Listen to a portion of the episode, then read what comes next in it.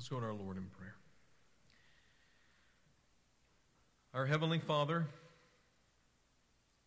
we thank you, Lord God, for your word when it is preached. And we humbly beseech you now that as it goes forth via preaching, may it run unencumbered, unhindered. May it melt the hearts of all who are gathered here this day.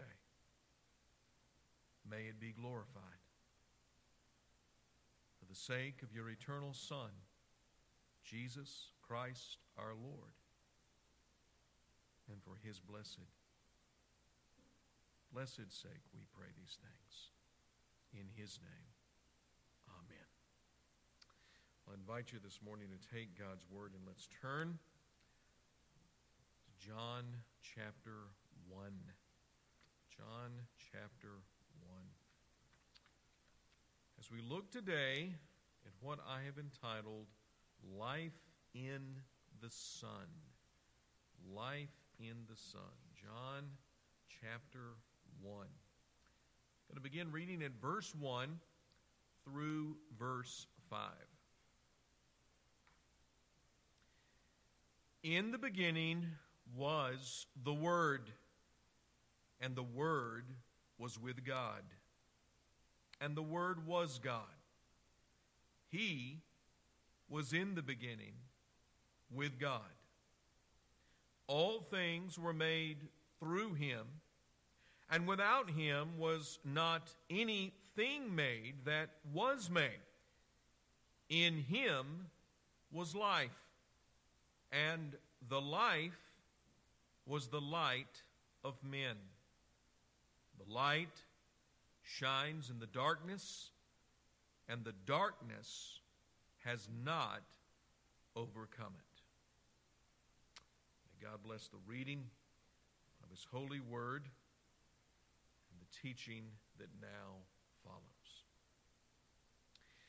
Why did the Apostle John compose his gospel account? What was the primary purpose driving everything John wrote concerning the life and ministry of Jesus Christ in his first advent? Well, in John chapter 20, verses 30 through 31, the apostle spells out his purpose in the plainest of terms. He writes this Now Jesus did many other signs in the presence of the disciples, which are not written in this book. But these are written so that you may believe that Jesus is the Christ, the Son of God, and that by believing you may have life in his name. There are three things which John tells us in his purpose statement. First, what we should believe that Jesus is the Christ, the Son of God. Second, why we should believe Jesus is the Christ, the Son of God. It is due to the signs Jesus did in the presence of his disciples. In other words, the miraculous signs John has recorded, which testify to the authenticity of everything Jesus claimed should give clear proof as to why we should believe Jesus is the Christ, the Son of God. Lastly, what are the results of believing Jesus is the Christ, the Son of God? Well, John says that by believing you may have life in His name. Notice what John doesn't say. He doesn't say that these things are written so that you may believe the right things, or that you may be orthodox, or that your theology may be sound, all of which are vastly important, yet they are not an end in themselves. No, what John says is that the ultimate consequence of believing that Jesus is the Christ, the Son of God, is that you may have life in His name. The implication of these words is simply this people who don't have Christ don't have life. To have the life, therefore, that God created us to have can only be found in His eternal Son, Jesus Christ. So, it should be no surprise then that as John opens up his gospel account with this said purpose behind everything he will write, he begins with underscoring the profound reality of who Jesus Christ really is as the eternal Son of God. And five weeks ago, it's hard to believe, five weeks ago, this is where we started with chapter 1, verse 1, as we began to see the case John makes for why Jesus Christ is, in fact, the eternal Son of God. From this single text of Scripture, we saw four reasons John makes to prove this truth concerning Christ. First, he is pre existent. Second, he is the personal revelation of who God is. Third, he is a person distinct from the Father and the Holy Spirit, who are God, yet one with them. And then, fourth, he is by nature God.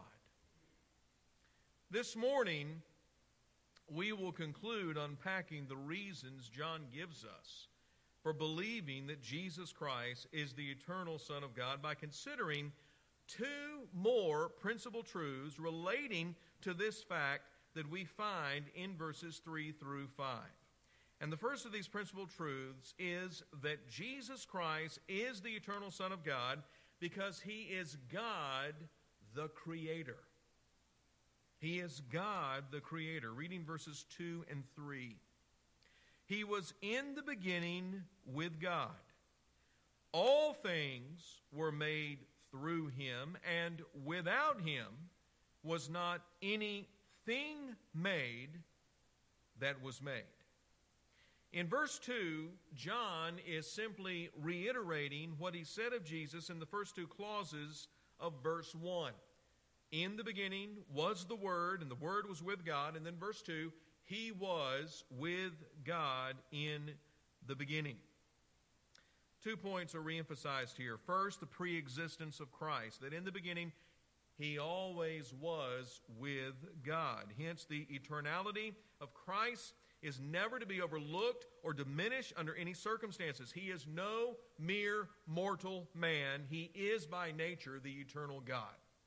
Second, John is highlighting again the perfect unity, the oneness in relationship within the eternal Godhead between the Father, the Son, and the Holy Spirit. He was in the beginning with God. Pros, ton, theon. Face to face, in perfect harmony, with the Father and the Spirit, the eternal Son, was always in undisturbed, unopposed communion with God. But following the recapitulation of this truth in verse 2, John then moves on to verse 3 to make a staggering claim, yet not a surprising claim concerning Jesus Christ. Look at verse 3 again. All things were made through him, and without him was not anything made that was made. What John is saying in short concerning Christ is that everything owes its existence to him. Everything. This doesn't mean, of course, that Christ is the solitary creator of all things. No, the act of creation is an act of the eternal Godhead as a whole. The Father, the Son, and the Holy Spirit together brought everything into existence. Yet, here in John 1 and verse 3, the point stressed by the apostle is that it was through Christ as the divine acting agent that all things were made. In fact, a better rendering of the Greek in this text is that all things through him, ao tu, that's an emphatic pronoun, all things through him. Exclusively were made, and what was made was in no way made without him. Thus, as the eternal God, Christ is God, the Creator, no different than the Father and the Spirit. But perhaps the most comprehensive statement in the New Testament making this claim is in Colossians chapter 1, verses 16 and 17. And I would invite you to open up to Colossians chapter 1, verses 16 and 17. I want you to see this for yourself. In this passage, Paul the Apostle writes this concerning our Lord Jesus Christ. He says, For by him all things were created in heaven and on earth, visible and invisible, whether thrones or dominions or rulers or authorities. All things were created through him and for him. And he is before all things, and in him all things hold together. What Paul the Apostle gives here in greater detail is what John writes in summary fashion. Creation, in its fullest and most unqualified sense, is credited to Jesus Christ. Let's break this down a little more as it's revealed here in Colossians chapter 1.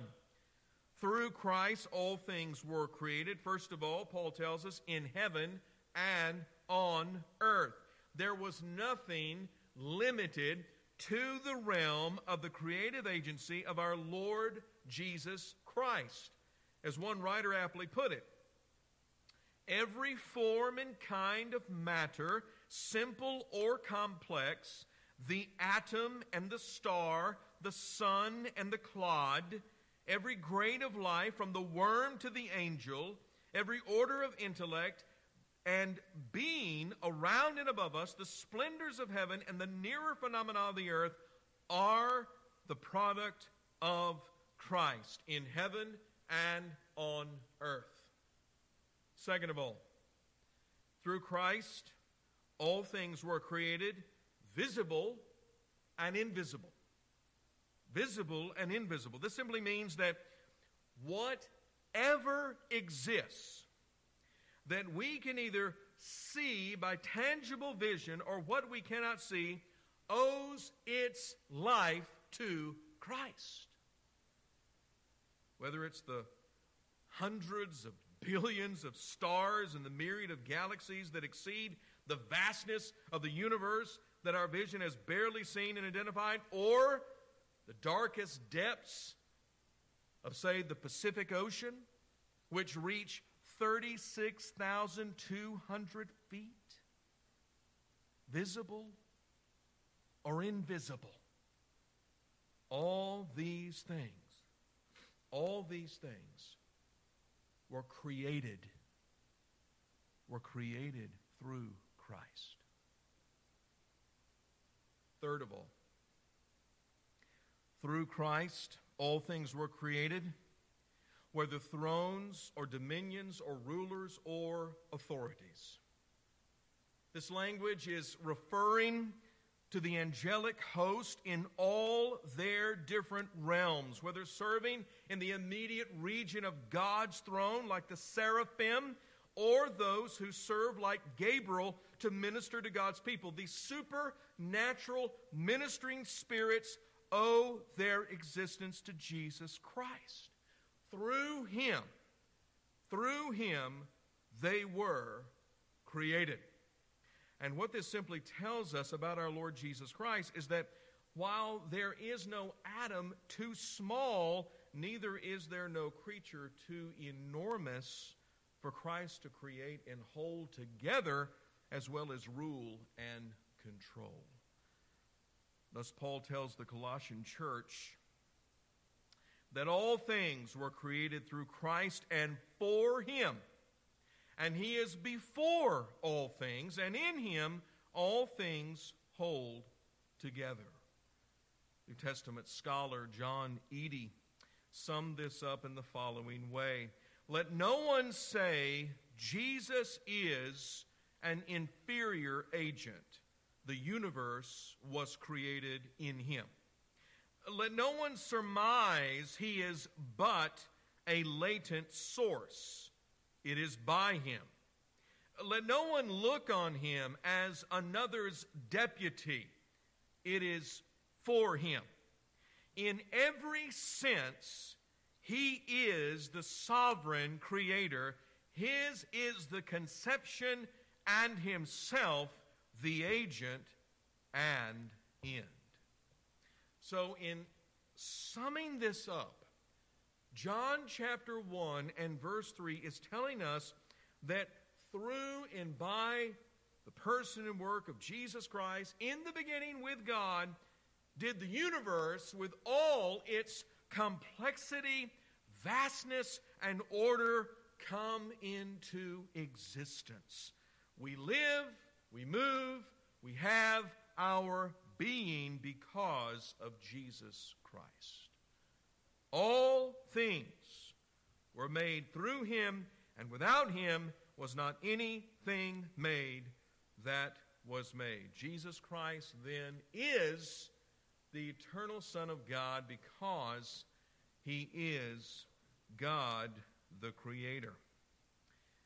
In the second place, as we turn to verses 4 and 5 here in John 1, we see further that Jesus Christ is the eternal Son of God because he is the source of all spiritual life and light. Reading verses 4 and 5. In him was life, and the life was the light of men. The light shines in the darkness, and the darkness has not overcome it. In these two verses, we're introduced to two of John's favorite terms and themes in his writings. They are life and light. Like a musical motif that appears at the beginning of a musical work to only reappear throughout the song to identify a recognizable theme. Just think for a moment of Beethoven's Fifth Symphony with its four world famous notes at the beginning, which resurface throughout, you know, dun dun dun dun. All right, this is what we find here in John chapter 1, verses 4 and 5, with the terms life and light. They keep reappearing throughout the entirety of this gospel. It's a motif, a literary motif. For instance, this word life, which is the Greek noun zoe, is employed by John 36 times. 36 times in his gospel account. No other New Testament writer uses this term more than John. In fact, in John's gospel, Zoe occurs more than a quarter of all the New Testament references to this term. Needless to say, this is a major critical theme in John. The same holds true for the word light as well. Now, what we see in these two verses concerning Christ is that he is bringing life and bearing light. Let's consider these two themes in turn. First, we see our Lord Jesus Christ as the one bringing life. In him, John reports, was life. If we read this statement strictly in the immediate context of verses 1 through 3, the life John is declaring is in Christ is that dispensed at creation. In other words, all that makes up physical life, Jesus is the source. Life, in fact, does not exist in its own right. It is not even spoken of, as Leon Morris observes, as made by or through Christ, but in Him. In Him. Yet, as John enlarges on this theme in his gospel, we see that to say in Him was life goes far beyond mere physical life. As James Montgomery Boice rightly noted, in his commentary on this text. John is speaking of Christ's role in creation in one sense, But this is the groundwork for the spiritual interpretation of the word he unfolds in the pages of the gospel. It is true that John speaks of physical life here, but as the book goes on, he speaks increasingly of spiritual life. And the point is that just as Jesus is the source of physical life, so is he the source of the spiritual life that we receive when we receive him. And we see this very clearly throughout John's gospel. For instance, in John chapter 10 and verse 10, Jesus, Jesus came, as he declares of himself, that we may have what? Life and have it more abundantly. In John 3 16, those who believe in Christ shall not perish but have everlasting life. In John chapter 6, verses 51 and 53, Jesus gave his flesh for the life of the world, and those who eat his flesh and drink his blood, figuratively speaking, of course, will have life. And in, and in John 11 25, and in John 14, verse 6, Jesus makes the claim himself that he is the life, which in both passages bespeak of the ultimate life outside of mere biological life, wherein sinners find life eternal in Christ, which delivers them from spiritual death and places them in God's redeeming favor. So then, in Jesus Christ, not only does all of life as we see it and know it naturally on earth owe its source and fountain in Him, but more importantly, life with God and life as a child of God owes its origin in Christ. Thus, Jesus says the aforementioned John 14, verse 6, I am the way and the truth and the life. No one comes to the Father except through me. Thus, in Christ, was and is life. But not only is Jesus the one bringing life, he is also the one bearing light. He is the one bearing light. Reading the rest of verse 4 and then on to verse 5. And the life was the light of men. The light shines in the darkness, and the darkness has not overcome it. When John states that the life was the light of men, by the life, he's referring directly to Christ himself.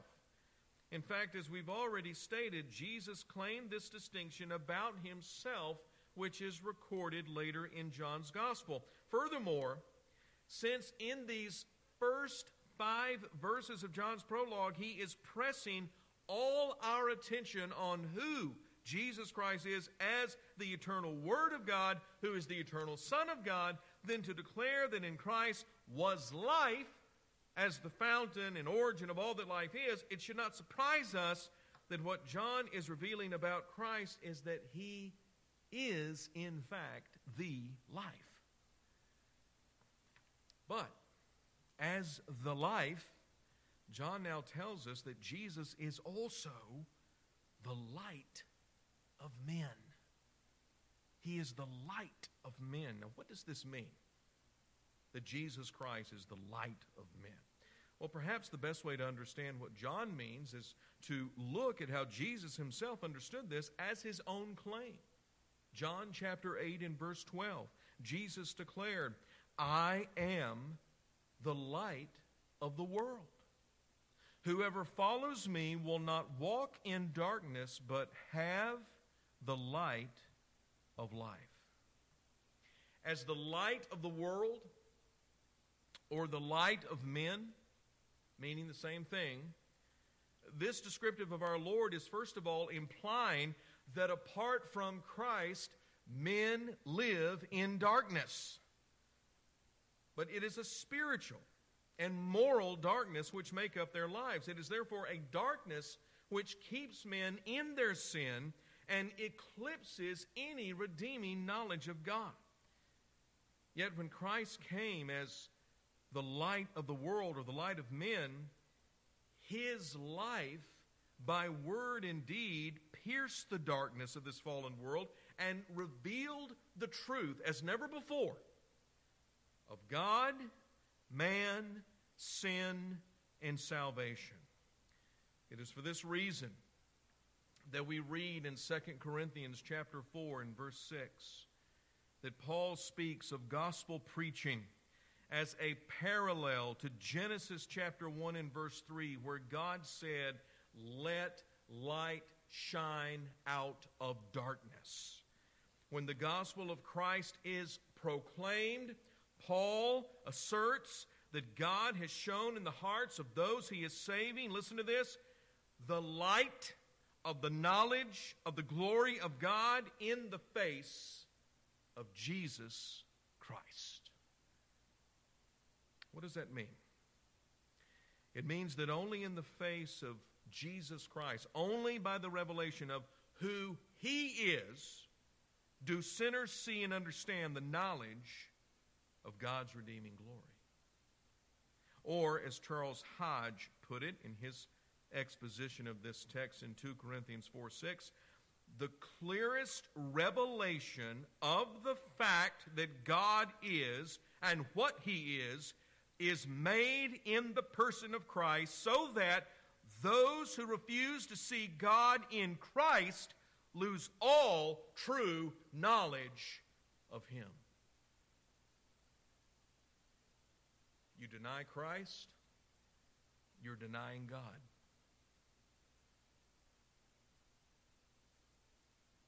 You refuse to see God in Christ, then you're cutting yourself off from seeing the true and living God. What did Jesus himself say to his own first disciples, to his apostles in the upper room? He said to them, When you've seen me, you've seen the Father. That's a pretty remarkable claim. That's pretty incredible. But not to believe on Christ, not to trust Him, is not to believe God and trust Him. Again, when the gospel of Christ is proclaimed, the light of the knowledge of the glory of God in the face of Jesus Christ is what God, in fact, shines in the hearts of those he is saving. So, Jesus says of himself, going back to John 8 and verse 12, that whoever follows me will not walk in darkness, but have the light of life. So, as the light of men, Jesus Christ bears the light which brings forth the only life which will set men free from sin and reconcile them to God. And based on this reality, it is no wonder that John declares, as a matter of fact, in verse 5, look at it, the light shines in the darkness, and the darkness has not overcome it. Underscore that verb, overcome. The verb translated overcome can, can also be translated as comprehend. In the King James translation, it's as comprehend. I believe it's even that even in the New American Standard, but in the ESV, it's overcome. Well, which one's right? They both are. Both meanings to this one single Greek word, while different in what they're saying, yet fit the context as a whole of what we see in John's gospel recording the first advent of Christ. For instance, on, on the one hand, the spiritual blindness and ignorance of sinners points to the fact that when Christ came, they could not comprehend nor understand who he was and what he taught, since their human reason alone was enslaved by sin. Consider indeed what John the Apostle will go on to tell us here in his prologue. Verse 10 He was in the world, speaking of Jesus Christ, He was in the world, and the world was made through Him, yet the world did not know Him. They didn't comprehend who He was by human reason alone. They saw that He was, well, different. There was something very different about him. But there was not the spiritual comprehension that certainly leads to salvation, not resting in human reason alone. So the light shines in the darkness, and the darkness doesn't comprehend it. But on the other hand, the mission of Christ sent by God into this world would not and could not be overcome by the evil of men and devils. The devil and all his horde and this world that lies in his lap, they would not have their way with the Lord Jesus Christ, nor could they overcome his life his mission, his deeds. They could not. The light shines in the darkness, John says, and the darkness, the darkness has not overcome it, nor indeed could comprehend it. When the Apostle John wrote these opening words in his record of the gospel of Christ, what we have to understand and appreciate is that he was reflecting on some 50 years of opposition and persecution that had not extinguished the light of Christ in the gospel. Despite the fact that men love darkness and hate the light due to their sin, and will therefore go to great lengths to put the light out. Yet, what was true by John's own witness in the first century, that light shines in the darkness and the darkness cannot overcome it, that truth, that witness in the first century holds just as true for us, the church, in the 21st century, 2,000 years later. Jesus Christ and his witness as the eternal Son of God made flesh will not go away. His saving light continues to shine with omnipotent power and grace in the darkness of this fallen world. Man cannot escape the truth of who Christ is and what he has done. They cannot escape it. And because they cannot escape it, they will respond to it in one of two ways. For many in this world, as has been since the first coming of Christ, they have rejected Him. And their rejection of Christ will carry them all the way to the judgment seat of our Lord, where they, where they will, in fact, face Him and they will answer for their opposition to Him for all eternity in hellfire. Yet for others, who John the Apostle himself tells us in Revelation 7 9 is a number too high for man to count, they have embraced the Lord Jesus as their loving Savior, following him as their living Lord, whose light they have not rejected, but in fact obeyed. But now let's make this very personal. What about us? Where do we fit in? Which of these two groups would be our distinguished association? When you hear the truth of who Jesus Christ is as the eternal Son of God who has come into this world to save sinners, what is your response? Are you trusting Jesus Christ as your only salvation? Or are you rejecting Him? Are you running toward the light of His gospel or are you running away from it? Jesus said, as we've already heard this morning, I am the light of the world.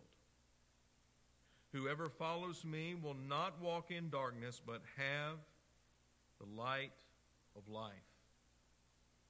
Are you following Christ? Trusting Him, believing Him, obeying His word, looking only to Him as your acceptance and favor with God, your only righteousness before holy God? Are you, are you following Christ? Or are you walking in darkness? You see, there is no in between. There is no in between, which is the reason man hates the gospel as much as he does. There is no in between. There is no other way of life and path to take but one of these two. One of these two. And so, in the light of everything we have heard and seen this morning concerning Jesus Christ, beloved, may God give us the grace to know for certain in which path we're plotting. Are we walking, living in Christ, or are we living in darkness? There is no other but those two. And so may God give us the grace to see honestly, to see clearly exactly where indeed we are. Let's pray.